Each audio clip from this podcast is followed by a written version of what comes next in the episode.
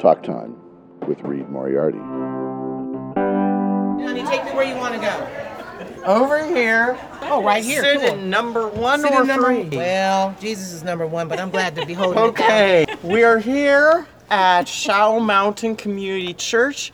We're here to interview Babbie Mason. The first question, Babbie, is what job do you think you'll have in heaven? Oh my goodness, Reed, what a wonderful question. I think I'll be a fashion coordinator. You know, what kind of, like, cool robes. And then I'm sure I'll have something to do with in the music department. I'll be in the alto section of the choir for sure, and writing beautiful music and hanging out with Mozart and Chopin and Beethoven and my daddy. So it's going to be a pretty cool experience. I look forward to it. Okay. And why do you do all that you do? You know why I do all that I do, Reed? It's because I want to make God happy. I want to make God smile. And in the process, I want to encourage people. And I pray that it'll point people to Jesus. Okay, and how do you prepare for a concert, Babbie Mason? Well, Reed, I prepare for a concert by practicing, even though I've been doing this for 30 years. And then I pray, and I get real quiet before I go on and make sure that my act is together, not just musically, but spiritually. And so I pray, and then I thank God and try to do my best. Okay, tell me about growing up in the church. Well, my father was a pastor, and I was the church piano player, and I got hired when I was 9 years old, full time. So it was very busy because I played for all the choir rehearsals and then all of the church worship services, even as a grade school kid. You know, it was the warm-up act, you know, to what I'm doing now, and great years of on-the-job training. Okay, and who baptized you? Oh, what a great question, Reed. My father was my pastor, and I accepted the Lord after hearing my daddy preach. And so my father baptized me, and that was a real sweet memory. It was a small Baptist church, a black Baptist church, in the inner city of Jackson, Michigan. And so it was a small baptismal pool, but it was good. I went under and came back up a different person. That's amazing. Yes. I was baptized in the ocean by Josh and my dad. So is your dad a pastor? No. But he was there with me and Josh. What ocean was it? I think it was Atlantic or Pacific. It was Pacific. Cool. So, Babbie, who taught you piano? My very first piano teacher was a black lady who played the piano for one of the other Baptist churches in town, and her name was Zenobia Toomey. Zenobia Toomey? Mm-hmm, Zenobia Toomey. And she taught me right out of the Baptist hymnal. That was my first method. And then I graduated from her, and my next piano teacher was an old German man by the name of Gustav Strelow. So you can imagine he was very strict, and he taught me the rudiments of playing classical music. So under him, I studied Chopin and Mozart and Beethoven and Bach and all the other classical composers. And then I learned kind of how to play by ear in my daddy's church, because we didn't use printed music in my daddy's church. It was all by ear. So I could only play in the key of C as a 9-year-old. Sometimes it was too high, sometimes it was too low, sometimes it was too bad. Okay. And who was your best music teacher or mentor? Well, because I grew up not far from Detroit during the Motown era, I love Aretha and The Temptations, and I love Gladys Knight, and I love The Four Tops and Martha Reeves and The Vandellas and all that music that came out of Detroit during the 70s. But then I discovered a singer, I think she was probably from California. Her name is Danniebelle Hall. And Danniebelle used to sing with the disciples behind Andre Crouch. Beautiful, beautiful singer, composer, piano player. And so it was easy for me to gravitate to her music.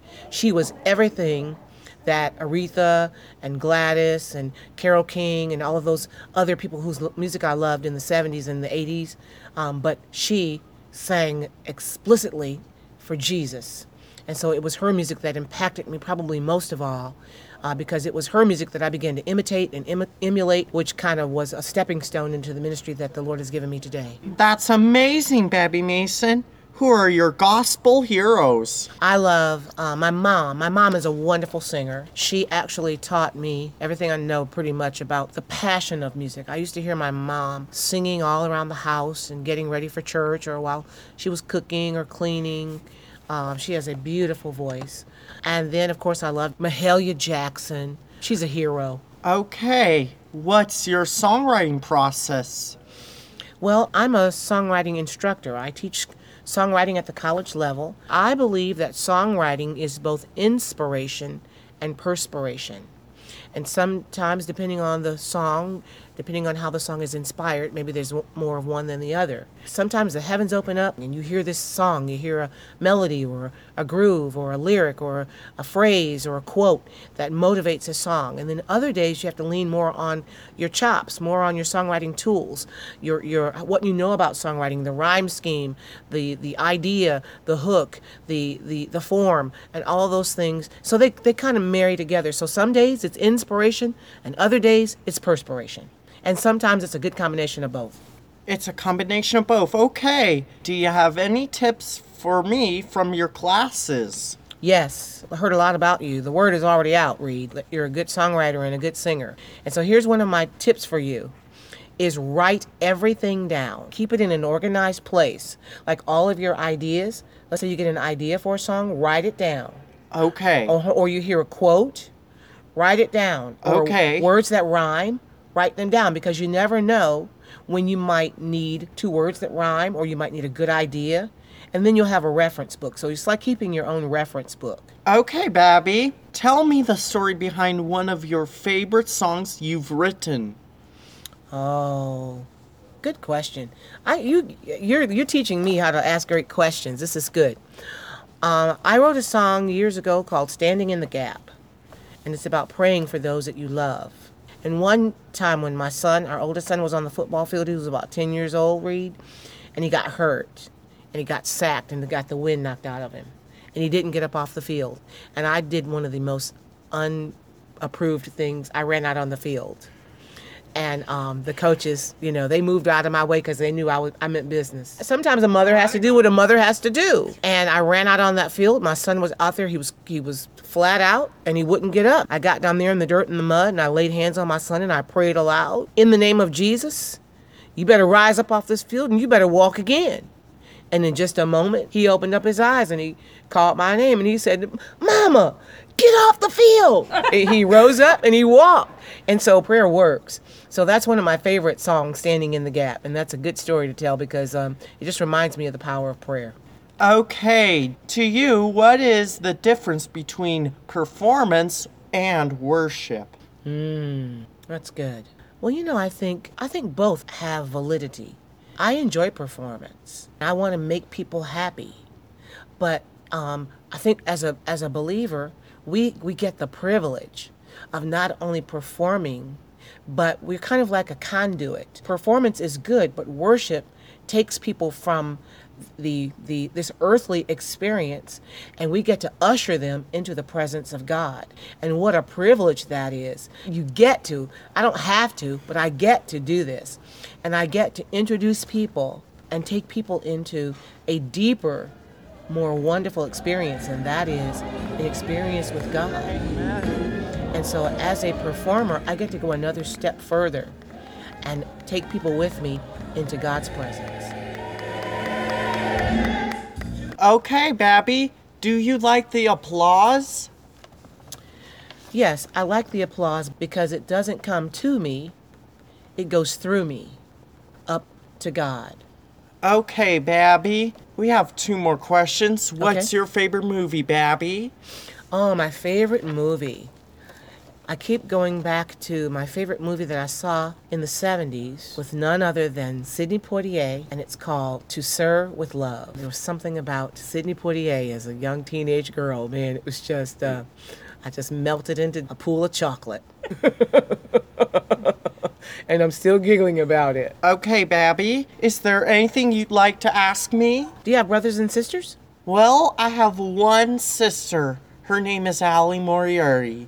And is she older or younger? She's my twin, Babbie. Well, who's the oldest? Who came first? I think I came first. Then Allie was second, and then Mom was third, and Dad was fourth. Oh, and we used to have a dog named Benny, but he died. That was sad news. That was sad news. But what's one of your favorite memories of your dog?